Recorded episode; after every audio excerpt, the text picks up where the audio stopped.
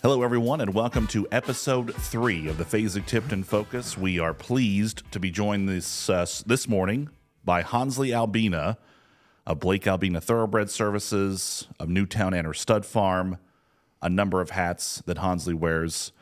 He likes to wear hats, needs to wear hats as well. Hanzly, thank you for joining us this morning. Thank you, Jesse. Thank you for having me. Uh, before we get started, I'd just like to say I'd, I'd like to apologize to your dozens of you, uh, listeners uh, because I did a little research before we started this, and the TDN writing writers room uh, this week's guest is Pat Day. Yes. Yeah. Legendary. The legend. Yeah, he's he's Hall of Famer. Overcame great adversity. Yes. Um, is leading a wonderful after jockey life, and your guest is is me. Yeah. So, well, we had to get somebody this week. Yeah. So thank you for being available and basically inviting yourself onto the podcast Yeah. because you've had some success recently with some of the Newtown Anner breds, which we'll talk about here in a few moments. But I first want to touch on you growing up in the industry and, and being around Buckram Oak in your youth with your father, who was was very influential with them. What was that experience like growing up at Buckram Oak and your your exposure to the industry as a, as a child? It was unbelievable. It was uh, it was a dream. I didn't realize it at the time how unique the opportunity was. There was no flying start. There was no preparation for I guess what I've now become. Um, but yeah, it was it was uh, it was unreal. Um, you know, my parents discouraged the industry, horse racing completely. You know, my father was like, "You, they're not going to do this. This is this is really tough, you know. And uh, but that didn't work, right? So I would go to the races with him. I, my my first memories are so when my father trained in the uh, he was an amateur jockey in the Middle East, uh, and he retired very early. Um, and he immediately became a trainer at 18. He's a trainer, and he was the trainer for King Hussein of Jordan's uncle, who was uh, had an immense stable Wow. and he made him the private trainer. And he literally, he would, he's like, he would start out with 200 horses. He'd go yearlings, go through. I mean, two two year olds yearlings, uh, Sure. And uh, go through them and refine them down like 60 horses, and that was the stable he. And this would have been in the This is 70s, Okay. early 70s, all the way through. Uh, we, he would have, been, you know, before uh, he was riding earlier than that, but training 60s and 70s, and um, and he said it was like a dream because you got to ra- you know train all the best horses, and uh, he's in the Middle East. He's doing very well as a trainer. Uh, and around 1979, 1980, the king's uncle died, and that's when, um, you know, he'd always had an American dream. You know, John Wayne, and he liked England. He loved England too. So he, he for some reason, he always thought, I'm going to live in England and I'm going to live in the United States. He's like, I'm going to. That's what is going to happen. I don't know if he knew how it was going to happen. And so he was he was a top level trainer in the Middle East, and and he um, my grandfather had been in very um, uh, instrumental in um, construction of racetracks. He was an owner uh, in the Middle East, and and that had put him um, next to Mr. Fustok's father. And so my my father hadn't actually known Mr. Fustok himself, Mahmoud Fustok. Uh, he'd known his father and got along with him very well, and my grandfather knew him, and so on and so forth. And so when it came time, Mr. Fustok was doing very well in France. He had he was, had an unbelievable stable, or winning a lot of races. He was coming to the United States, um, buying uh, horses. He was top buyer at July and other sales many times early in the early days.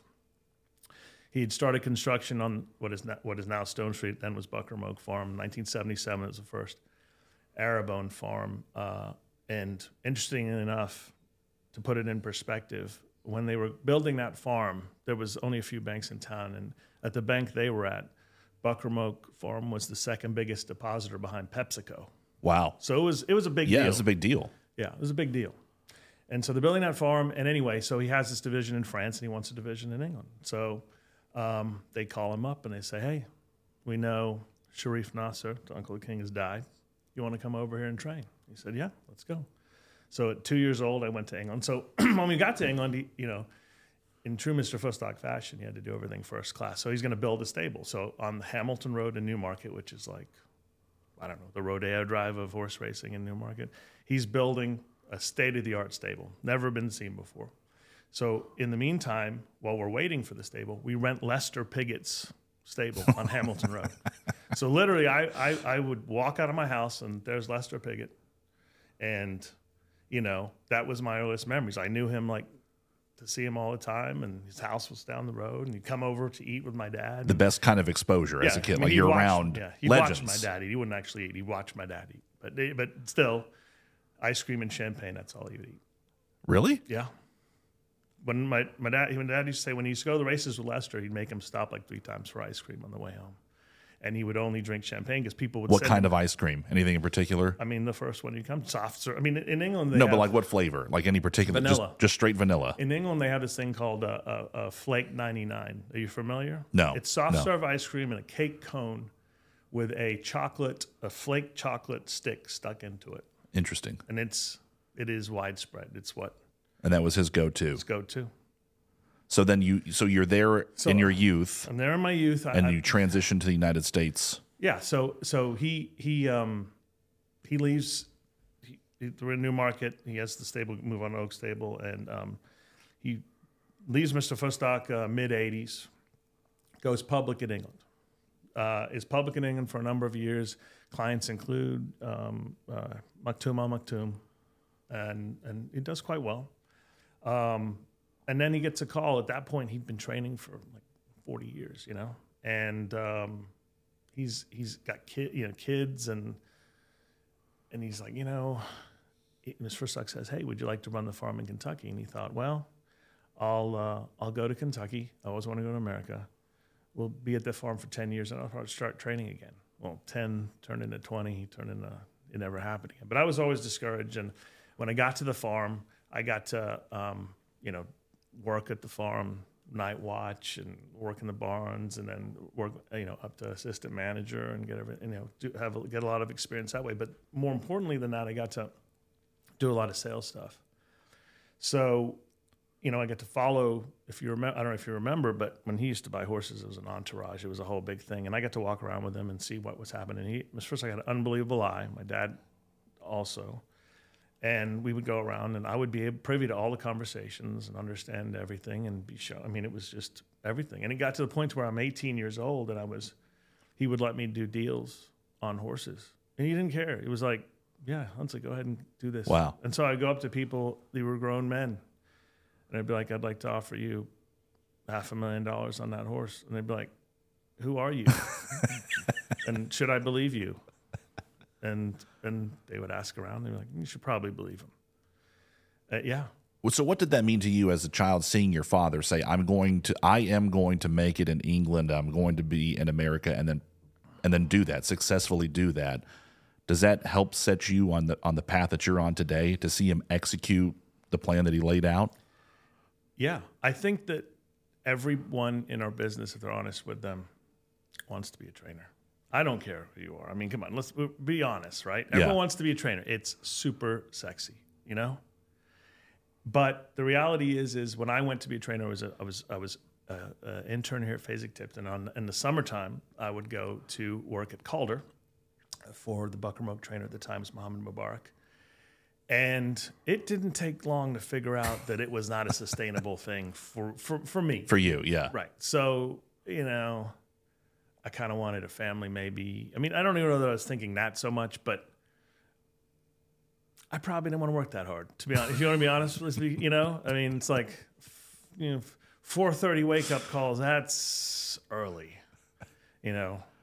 So, yeah, I just, you know, I think that's what gets you. I mean, you look around, you see, you know, no vacation time, you know, and it wasn't for me. It, it weeded me out right away, which was great. But what I But even being on a farm, though, to be fair, there's not a ton of vacation time. there's either. not, but it's different. it's different. It is different. Like, um, you do have more of a life. Like you exist during normal hours more. Um, 4:30 wake up calls. You don't really exist. You know, like, uh, but what, whatever. It, it is. It is different. But I, do. But you got all these experience at a young age. You you got to experience the farm, the, the purchasing side of things It was unreal. on two different continents, Yeah. It was. and it have was, that exposure to know It was. It this was, is what you want to do.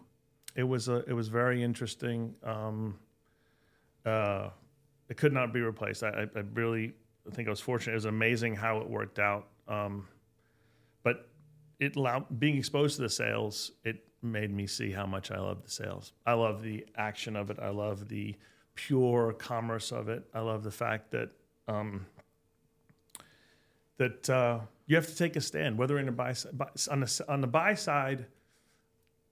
It's not about the horses you don't buy. It doesn't matter. When people tell me stories about the horses they don't buy, I could care less. It's only about the horses you But buy. you do buy, yeah. That's it. And when you get to be a certain agent of a certain caliber, you get to be able to buy just about any horse. And then the pressure's really on. Like when you're young and you you piece together thousands of dollars from your friends and your grandma and whatever, and you go buy a horse. If you're successful, you, that's great because it was really hard to do that. But when you have all the money to spend and you go to a sale and the world is your oyster, well, the pressure's really on then right. because you can't make excuses. We'll get to that buying aspect in just a moment, but by the time that Buckram Oak is starting to wind down a little bit, by, uh, toward the end of Buckram Oak, you're the assistant broodmare manager, assistant farm manager at that time. assistant farm manager at the time. Yeah, yeah, uh, of, of Buckram Oak. Uh, and Mr. Fustok got, got got killed. He was he was hit by a car, and it just so happened that a few years before, I had been with with one of his associates. I'd been forming uh, uh, a company named Three Roses, and it was more because we he wanted to sell. Mr. Fustok wasn't a seller. He was not a seller. Occasionally, but very rarely would he sell a horse, and it damaged us because if we ever did want to sell a horse, people were like, "Why is he selling this horse?" And so this division is Three Roses division, which which actually became Four Roses, um, was the selling end of it, right? So horses in that in that part could be either purchased pinhooked or uh, raced, and people would know, hey, they're they're going to sell these horses. That was the anyway. So that had happened. He he he passed away, and um, and the heirs um, um, kept me on to kind of run what became Four Roses, which is, which is everything. We we cleared um, we cleared out a lot of the mares and horses that he had, and we kind of refined it down and had a lot of success racing what was left and uh, buying more horses and racing some of those for a few more years. And this is 2000, like seven, eight, It would have been somewhere in there. Yeah, around the Big Brown Derby. Yeah, Right, exactly. right. Yeah, so we had Anik Nakal. Um, we finished out racing Silver Wagon.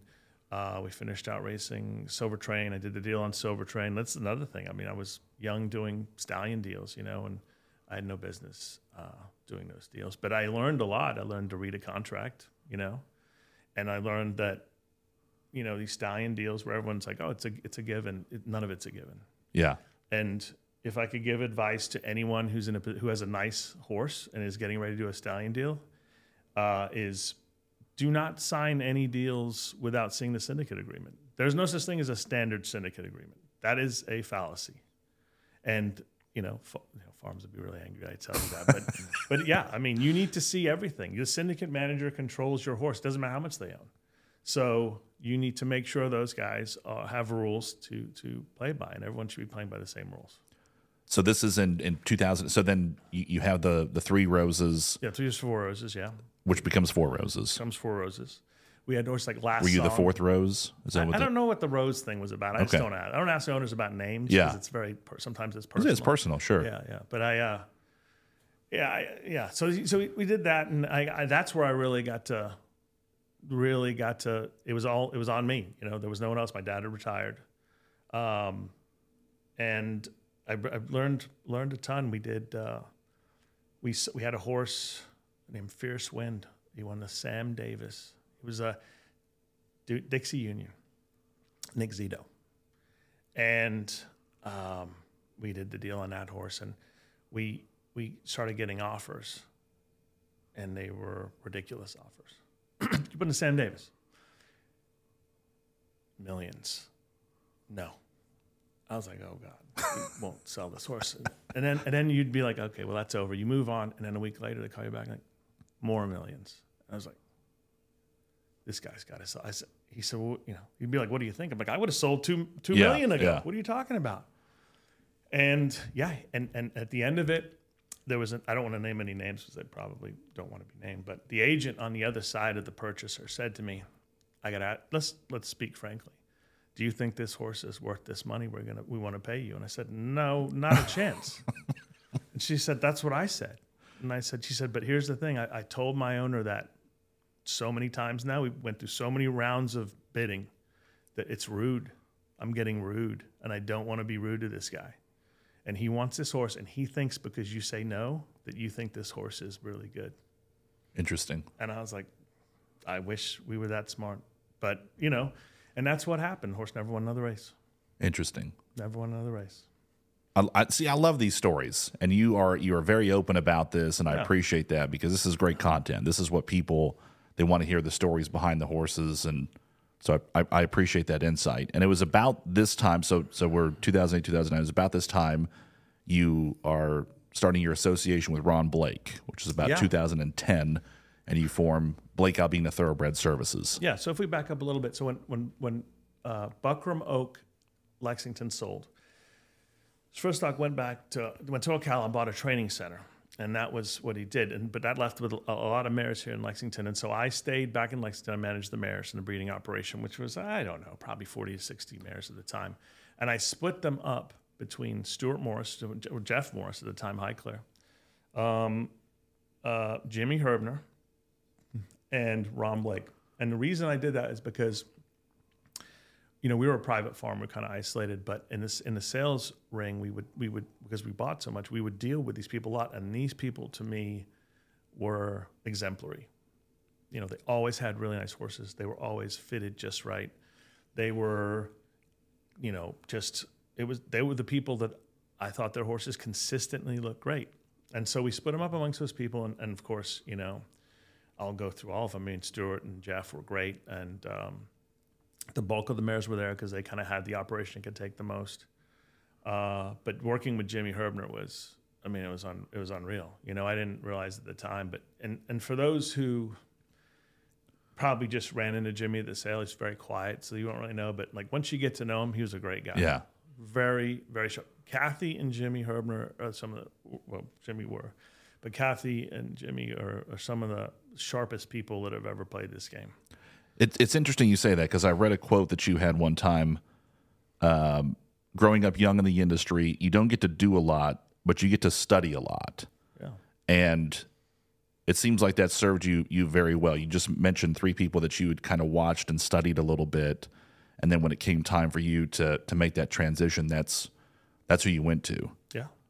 Yeah, I can. You're an observer. I mean, that's one. You're, you're an observer. I mean, you're very opinionated. You stand on your opinions. You just talked about that with the purchasing of horses. You have to stand on your opinions, but you're also you- you're a very observant person. I uh, learn from the people around me every day. I don't ever want to stop learning. I mean, I always have to, as an opinionated person, to say the least. Yeah, my wife will attest that. I think you have to stop and say, I could be wrong, and let me find out why I could be wrong.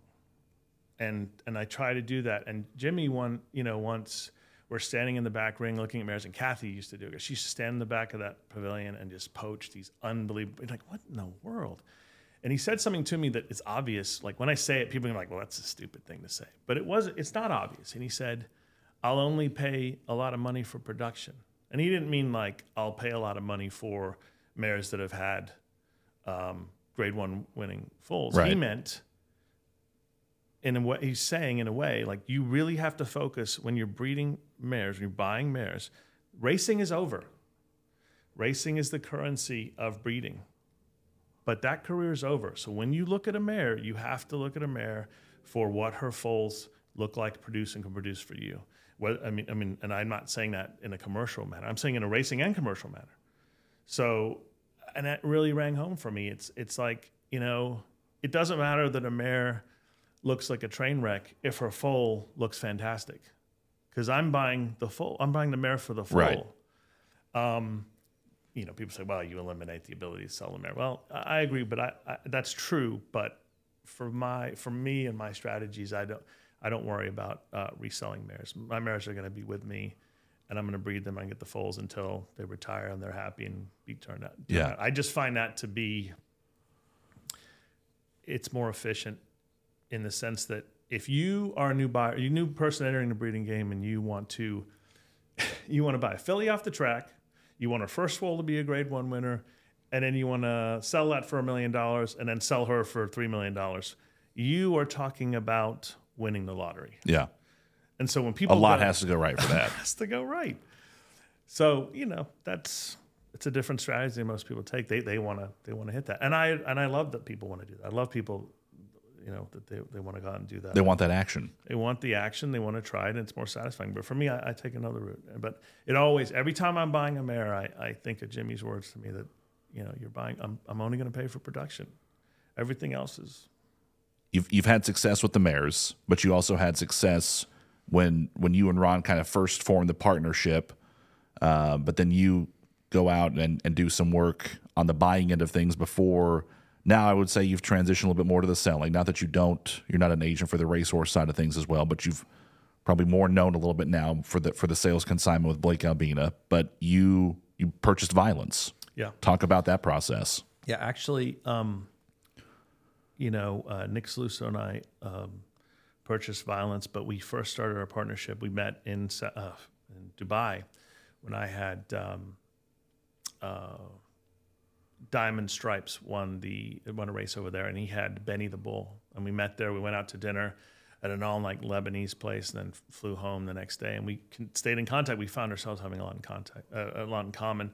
We did a lot of business, and IEAH was kind of dissolving and Four Roses kind of dissolving. It was just it was just a, a times thing. So he had a he had a, a, a large uh, order to buy yearlings, and he really hadn't bought yearlings. He bought two year olds and racing horses, but he was he was a little bit uh, intimidated by uh, Keeneland, and so he brought me on to kind of help. And we bought a, bu- a bunch of horses. They did very well, but one of the horses was um, Kantharos.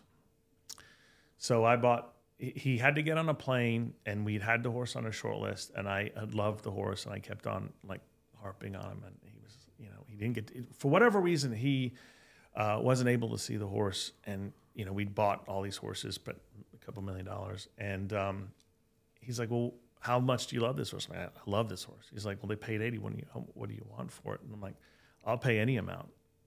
Just it's it's he's the best horse. I, I'm I'm I'm And this is going back to standing. uh, This is taking a stand, right? This is your. I said I, I it, it was just a feeling I got when I looked at that horse. It was in the Indian Creek uh, um, consignment, and uh, and I just got a feeling. And I and he said, "All right, I'm going to get on this plane, but you can have you know 160." I was like, "Okay, perfect." Went in there, bought it for eighty thousand dollars. I thought someone was playing a joke. Like you're looking around like. Is I been on the right horse? You know, is this the right horse? Check the you check the number. Yeah. You try to do it subtly. There's you know, that momentary flash of There's panic. a momentary pan- and so got this horse, and, and they the plan. The funny thing is the plans changed on all those horses, and they all turned out to be sold as two year olds, which was not what we were told. Right, the plan changed, and so John Moynihan then bought the horse, and rest is history. So then, they kind of maybe, you know, rightfully or not, Nick kind of was like, "Well, that was good." So we did. He said, "You want to work on this Steve Marshall uh, deal, this BlackRock deal with me?" And I said, "Yeah, let's do it." So, yeah, we went there, and Steve is a character, well, a noted character of the turf, and uh, he wasn't at the time. And we went in and we bought Violence, uh, and and the same thing. I had a really really good feeling about the horse, and you know, it was. I, I don't know. I just it's weird, and I just knew he was going to be okay. He was going to be a good horse, and we had we had a lot of other nice horses in that crop too. But I knew he was going to be okay, and it was yeah, it was great. and he comes out of the box as a as a brilliant juvenile. I'm sure you start getting offers when he's when he's a two year old. You're able to draw on your experiences from your past stallion deals, are you not? Oh, with, Oh, yeah. with a horse like this, Oh yeah, and yeah. kind of know where you're at, and Yeah, we had a lot of money, and and and you know, a good owner that Steve Marshall is is a rare owner in the sense that he understood the business very quickly. His learning curve was great. I mean, we would say things, and you would look like you wouldn't pay attention, and then later in conversations, you would understand that he understood. he, yeah, And to this day, he is that way. It only takes one explanation for that guy. and um, so he understood um, going into that deal. He he was a great negotiator. He helped us. We learned from him. I, we did. We made sure we saw the syndicate agreement, um, and yeah, it was good for everyone. We went down. Was this your first horse that you had purchased as a yearling that you did a stallion deal on, or had you? Were there uh, earlier horses Yeah, that there you were would? early horses I did, but uh, in the group, it, would be unfair to say I purchased the earlier horses. Yeah. I, I was I was with Buckram Oak at the time, and I certainly was not a senior member. Fair. But we, but we, um, but yeah, I was definitely part of it. Uh, that we did. I did. St- I mean, we did. Um, you know, I did the Silver Train Silver Train deal. So we did that deal, and I obviously I didn't purchase that horse, but I was I was a part of that team. Um, uh, Silver Wagon deal, we did that deal. I did I, I did a bunch of stallion deals. I did some even in New Mexico. Silver Season was a horse that we did in in, in New Mexico, and uh, Was it? Did it feel any different that you had helped select this horse when you're doing the stallion deal? Does it? Does it change know. your aspect on things at all? No, I mean I think Silver Train I felt like was my horse too. You know, Yeah. I was, you know, we were, I was there when we bought him. I remember distinctly. Here, here's a great story about that horse. So we would go to the, we went to the farms the year before Silver Train was a yearling. We went to um, the um Mulholland, uh, Joe Mulholland. We went to the farm. And Mr. Mulholland, Joe's father, was alive, and we had bought, a, we had bought a horse named Mint, who had won, uh, I want to say, the carry back a, a Calder Sprint, a grade three winner, very nice horse. We bought a number of good horses from the Mulhollands. So we made sure the whole entourage, and we are talking about, you know, silk trousers and the whole thing and Cadillac. We go out to the Mulholland's farm, and there's, you know, hard boot Mulhollands out there. And we look at some yearlings, and, and in this particular, none of the yearlings really struck Mr. Stock's fancy, and everyone's like, kind of okay. And you know, they talked about how they had a lot of success together. And then Mr. Mulholland's like, I've got two babies. And uh, I'll show them to you, but I'm not going to sell them to you. Mr. Phillips goes, okay. So they bring out these babies, two old Trieste, stunners, stunners. And he said, but why won't you sell them to me? He goes, because I'm going to sell them to you next year. And this is unreal. The next year, we forgot all about it. We go to uh, Fasig-Tipton July. There it is.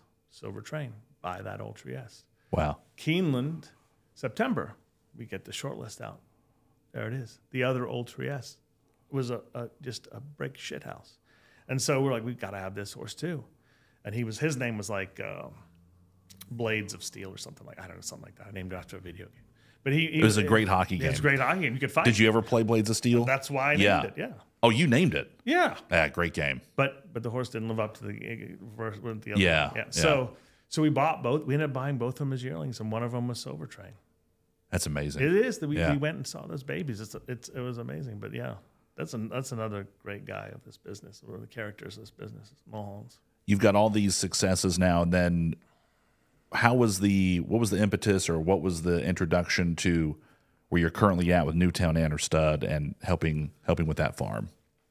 Well, we um, we did some work for uh, Mr. Regan uh, early on. Um, he had started. He bought Anstu Farm in New York, and I think things weren't quite going the way he wanted them to do. And he didn't understand. I don't think he had a farm in Ireland, a big farm in Ireland that we'd heard about, and and Anstu was a place in Millbrook where he was going to go on the weekends, and he loved it. He was he he, he consi- considered himself a farmer overall, but he didn't understand like you know the whole scope of the industry. So he, he just came in, brought us in. We we bought some horses for him, um, and done quite well. And so we went up to the farm in Millbrook, and he he's he's an interesting guy. So we said, well, let's go bring in some mares. It's like 40 degrees outside. I'm wearing tennis shoes and the lightest pair of pants apparently I've ever worn in my life. I'm like, okay, sure. So we go out in these fields, walking up these hills. We're slipping around. It's messy. It's cold. I think I had like the lightest Patagonia on. And I'm like, this better be worth it. This is ridiculous. What are we doing out here? And I knew it was a test. He's testing us. Right? So, we, so literally, Nick and I and, and the manager at the time are bringing these old mares in, and we're talking. And So finally, we get to business, and it sits down. He's like, well, "What do you think?" And I said, "You got a really nice pile of rocks here." and he's like, "What do you mean? I paid like you know, a lot of money."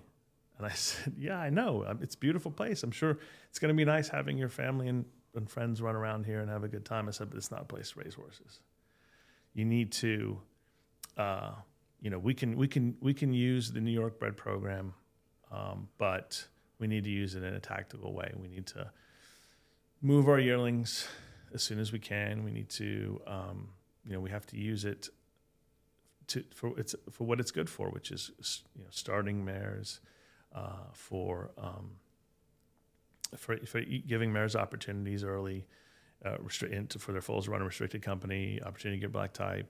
Uh, that's that's what we should use it for. And so we we made it more tactical. We we we we um, boarded our horses at at a couple farms here, and then you know the ma- broodmare band got large enough to where I was like, I think I'm just going to buy a farm. I was like, okay, so we'll, well, how big a farm? And we went and looked at farms, and you know we were looking for something that was two, two fifty, and when we got out there, he realized very quickly as a businessman, as a, as a brighter person than I, he's like the efficiencies, the the values in the bigger farms. I'm like, yeah, less people can afford bigger farms, but there's a higher carry cost.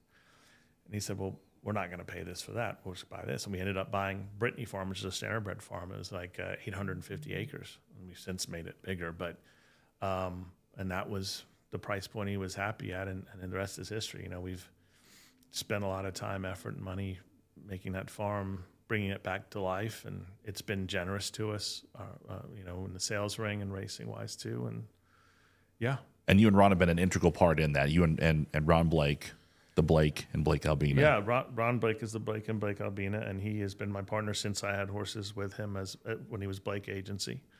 Um, you know, right around the recession time is when we started our business together, and he's been a, it's the best partner. The best partner, and, and I hope he would say the same thing. But he has been great, and and it was hard because when we when we started for Newtown, it was it was full time. A lot of our other clients we were able to run our farm and then a, we were able to um, also operate their businesses. In fact, I, at some at one time we had uh, Blake Agents, Blake Albina Farm, and then we had Black Rock Farm, and then we had another farm. So he was running all three because he was day to day, and I'm more like big picture stuff, you know. So, but in, in the Newtown job, I said, look, this has to be done right, and and you got, we have to you have to relinquish your farm, and, I, and he said, this is what we have to do, and and and I told Mr. Regan, and rightfully said, "This is the guy, and you need to pay him and and move over." Yeah. and that's what he did, and it was it's been great ever since. I, There's been a number of successes. Yeah, number I- of successes. yeah, it's been fantastic. I sleep very soundly knowing that Ron is there watching over everything. you know? Yeah. Yeah. And you didn't completely abandon the New York pro. I mean, you, you had talked about visiting the farm the first time, but you guys have really used that very well. It, it sounds like that was the the plan you set out for. You've bred a number of, of very nice New York breds up there. We'll talk about one of those in just a few moments, but you've been a big supporter of that program. And you've been quoted a number of times saying you believe it's the best state bred program, and you guys really, really do support that as a regional market, whether it's through sales and then also through the breeding aspect as well. Yeah, absolutely. I think uh, every major owner on the okay, I, I can eliminate the West Coast, but every major owner on the East Coast, if you race on the East Coast, you should have some New York breds, because if you want to race at Saratoga, there's more races for restricted stake race state state breds than, uh, than any other races. Yeah. Why would you not? You you get to go to the winter circle and celebrate the same way. Right. What's the difference? And guess what? Your maiden pays 120. It's not terrible. Yeah. Um, I, I'm and when I when I speak about the restricted New York bred, I don't mean to minimize it. They're they're better than they used to be by a long shot. It's not a cakewalk. It's not a 30 claimer going over there winning. That's Right. not what it is anymore. So don't. They're legitimate horses winning those legitimate maiden horses, special but, weights. But, you- but you have opportunities to run more. You have a chance to use your conditions twice if it's an open horse, right? You get to run both. So it's a lot more money. So it makes racing more palatable. And and and people forget like you go to the New York bred sale and you should just buy an open horse. And then the bonus is you also have this New York bred it's the incentive on it's the back incentive end. on yeah. the back end. I, I don't understand what there, if there's a stigma. Maybe there isn't. Maybe I just read it wrong. But for any, why would you put up? it's not an it's not a, a, a lesser breed of horse anymore. They've won derbies. I mean, what- what is the Right. What, what what are we talking about here? Like it's it's fiction.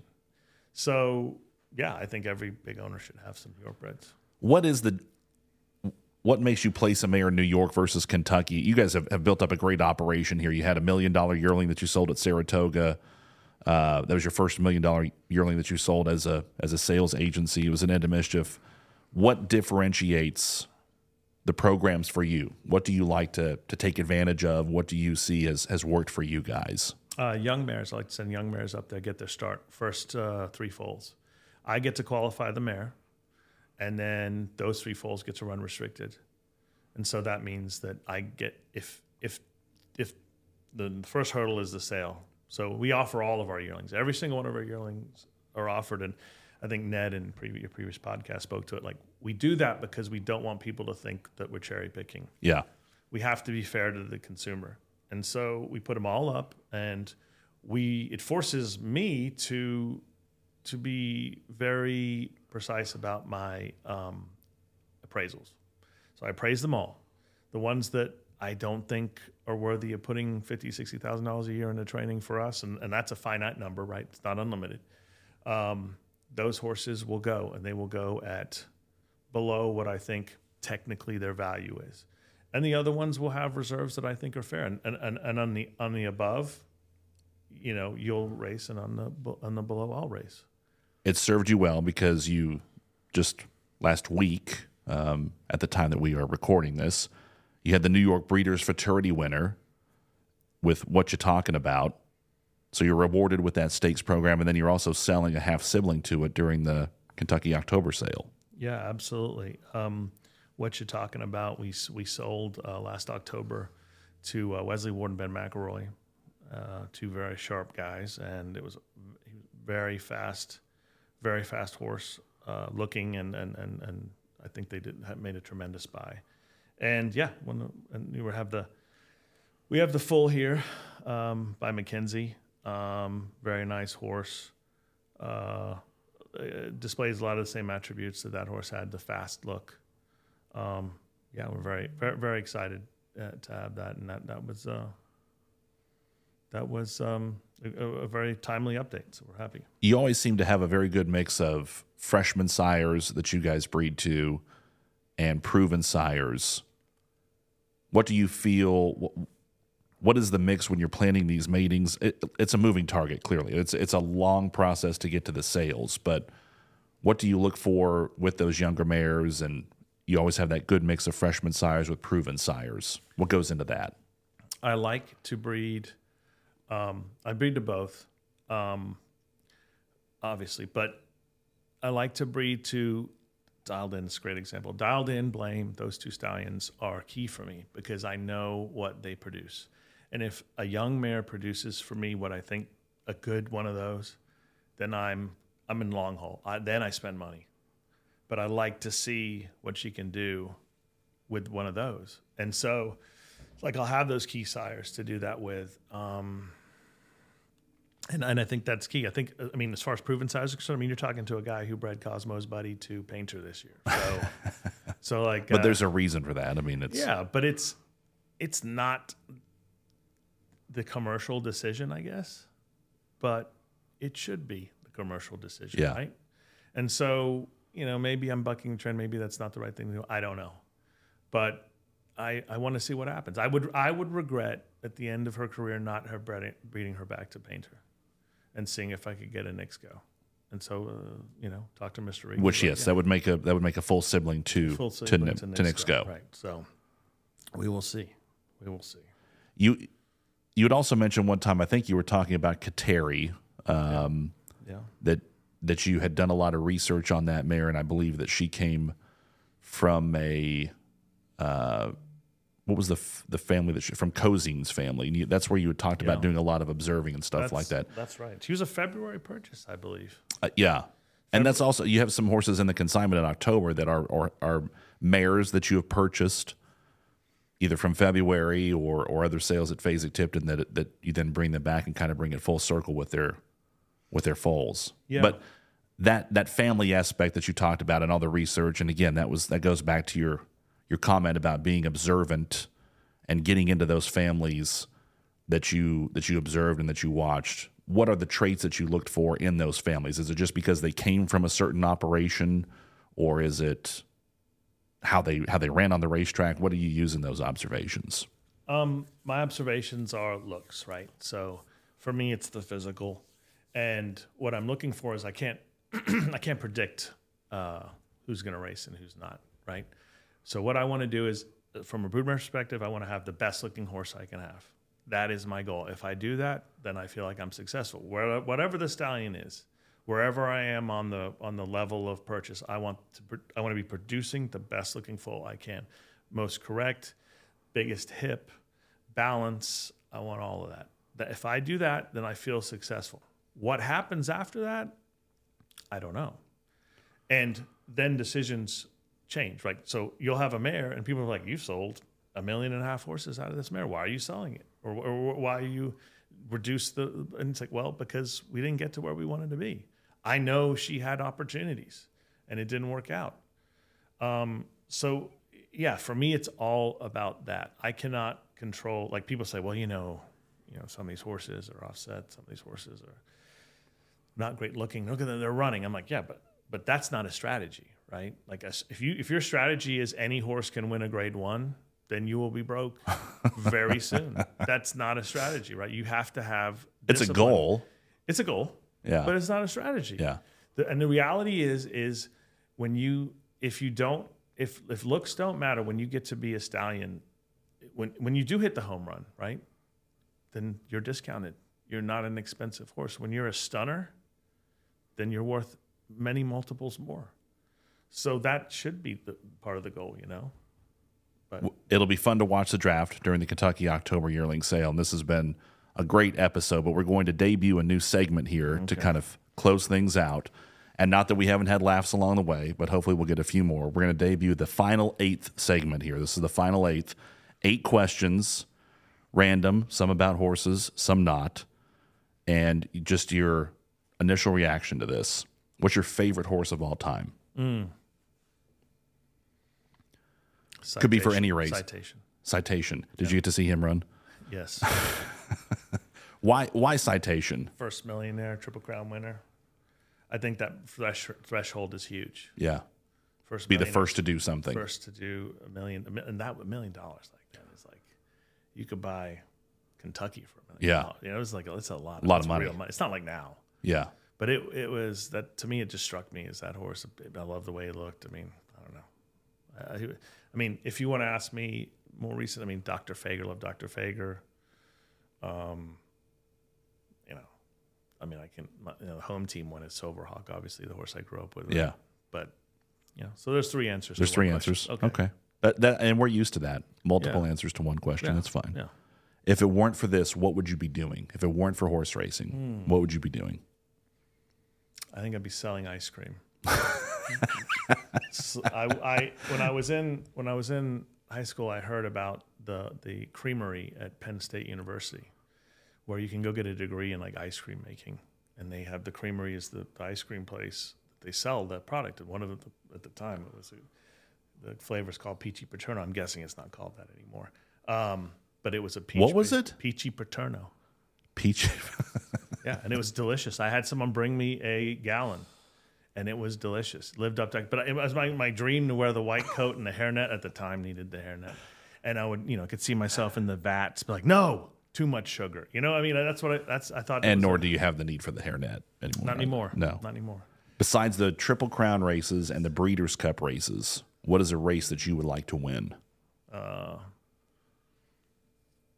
that you haven't already? I mean, Could be an international race. Could be domestic. I want to say Epsom Derby, but I probably would equal it with the Arc. Yeah. Those are the ones. Favorite hobby outside of horse racing? Not really. You know, I guess uh, smoking cigars is that a hobby? Well, I mean, it can be. Yeah, I feel like it is. Yeah. You guys are known for having quality cigars at your consignment. We are. We are. Other than the Fasig-Tipton Focus, what are you listening to right now? I listen to F1 podcast. Big F1 guy. Huge. Yeah. Love it. Love it. Because of the Netflix show, or were you before? I was a when I was a very young uh, boy. I was a Nigel Mansell fan because England and the whole thing, and and and, and then I lost interest, and then the F1 show certainly brought me back. Most thrilling moment you've had in the sport? Oh gosh. Um, probably violence winning CashCall Futurity. Uh, but I will say, aside from putting aside personal horses, horses I had anything to do with, I would say that the Zenyatta Blame Breeders' Cup was the most exciting. I mean, the, the stands were rattling. Yeah. I, I was on a chair. I don't know how I got on the chair. Scre- screaming for like just pure brilliance. And everyone was on the same page. No, Yeah. no, no one was, you know, it's not like, oh, I hate Jordan. No, it's not any of that. There Yeah. was, everyone was rooting for Michael Jordan that day. Right. And he was going to do something that was going to shock the world. And, yeah, it didn't happen, whatever. But, but in defeat, it was almost like a greater accomplishment. You know, it was it was just a, it was an amazing feeling. I think if you were there that day and you were not a lifelong horse racing fan, then I don't know what what If you can't get excited over that, yeah. yeah, you should go. Even not being there, I remember watching the race at home and just, I I just in, in complete awe and probably yelling as much as everybody was at Yeah, Churchill it was, Downs. It was. I don't know how the horses didn't freak out. I don't know how these horses Yeah. don't freak out. It, was so loud. It was terrifying. I mean, if you weren't so excited, it was it was terrifying. yeah, Just the noise. The noise. and under the lights and just the the whole light, this yeah. whole setting. Yeah, It's crazy. you're flipping through the channels on a weeknight. What's the one show you're always going to stop and watch? On could be an old show, could be a movie. Yeah, just one show you're always going to watch. I don't know. Your prob- ringtone is is the Seinf- Office ringtone. Office Seinfeld, yeah, Yeah. those ones. Those are my. I love. I love uh, Cheers. Cheers is a big one. When I when I go to sleep, I'll play Cheers episodes because there's so many of them. It's like ten seasons, yeah, and I'll just play them, and then I'll be able to fall asleep, and I won't feel bad because I don't miss anything. so I already memorized it. I memorized the episode, but it's like comforting to hear like Woody Harrelson and like Norm and everyone and Ernie Pantuso, coach. It's, it's very comforting to hear those. I Yeah. heard when I was a kid, and I hear them now, and so I go to sleep listening to Cheers. It drives my wife crazy. All right, and this is the last of the final eight, and this is perhaps the most important for you because you're known for your your quality orders when we go out to lunch or to mm-hmm. dinner. I think your your level of foodie is is probably internationally renowned, and you're known for that. So you have a table for four for your favorite meal. What's the meal? Who's at the table? Wow, that's very strong. Uh, it's probably it's, it's hard to it's hard to choose from your children. It really is, and I feel like my meals. Are your kids? Yeah, a little bit, a little bit. I feel like I, every meal I take, I feel is one less meal I'm going to have. I don't know when it's going to come to an end, but that's the way I look at it. It may be wrong. I don't know. Like these people who say they live. When I say you live to eat or eat to live, and they say I just, you know, I, I just eat to live. I, I don't know who you are. Yeah. I, I can't relate. You're to a live to way. eat kinda guy. I, yeah. If I lost my sense of taste, I'd probably just go end it. I don't know. I don't know what to do. And I'm sorry to the people that don't have taste. Maybe it's really nice. I don't know. Yeah. But um,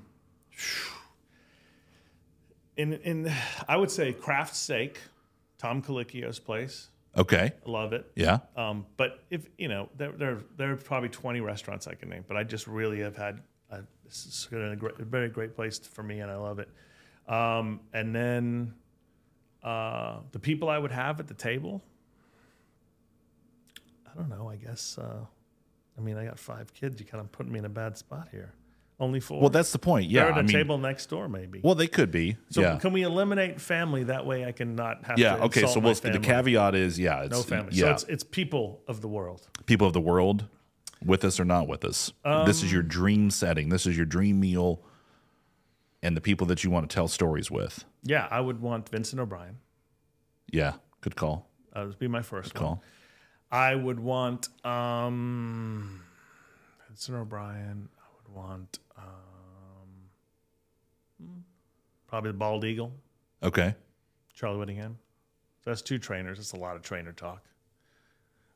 is that so you don't feel out of place with the baldness at the table? Uh, yeah, I guess. Yeah. so. Okay. Yeah. And then um, I don't know who else. Who else would be So you can't really say Gandhi at this point because that would be a weird group, wouldn't it? Well, it's okay. he'd be It'd like- be an interesting group. Yeah. Gandhi probably would be pretty quiet for that one, wouldn't he? Not a lot to say. I don't know. I don't know who the other one is. I don't, I don't know. I mean, it's me. I'm there. So me. Uh, I don't know. Who's sitting to your right? You've got Am I right? you got Vincent to the left. Charlie's across from you. Who's sitting on your right?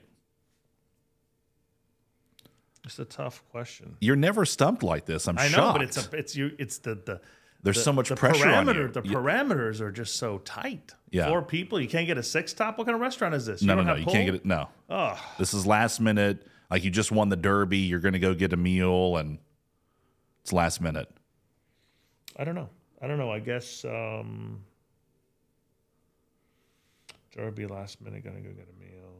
I don't know. Oh, I know who be. John Nerud. John Nerud. Yeah. Going back to the cozy. trainers, which is super weird. But he couldn't pick family. This let's just make sure everyone understands this. yeah. You know, I love You wouldn't my have an and F1 driver in there. You I wouldn't mean, have. maybe. I guess I could have. Yeah. I would have Sergio Perez in there, maybe, but you know, But Then you'd have to kick somebody out of there, and that'd be awkward. yeah, Yeah. That's a good group. yeah. That's a good group. Well, Hanzly, this has been a lot of fun. It's always uh, great to catch up with you.